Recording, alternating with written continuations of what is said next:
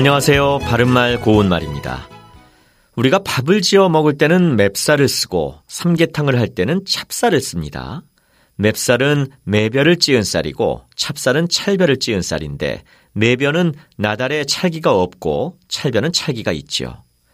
찰기란 곡식이나 그것으로 만든 음식 따위에 끈기 있는 성질이나 기운을 말합니다.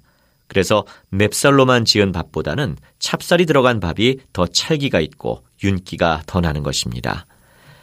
반죽이나 밥, 떡 따위가 끈기가 많다는 것을 뜻하는 형용사로 차지다와 찰지다가 있는데요.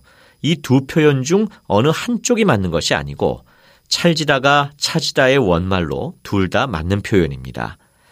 예전에는 둘 중에서 차지다만을 표준어로 삼았었지만 지금은 모두 표준어로 인정돼 사용되고 있습니다. 참고로 찰지다와 차지다의 반대말은 매지다입니다. 찹쌀 따위에 차진 곡식으로 만든 떡은 찰떡이라고 하는데 여기서 나온 표현으로 찰떡 같다 같은 것도 있습니다. 찰떡은 차진 곡식으로 만든 떡이니까 관계가 매우 긴밀하다는 것을 나타내기에 좋은 표현인 것 같습니다.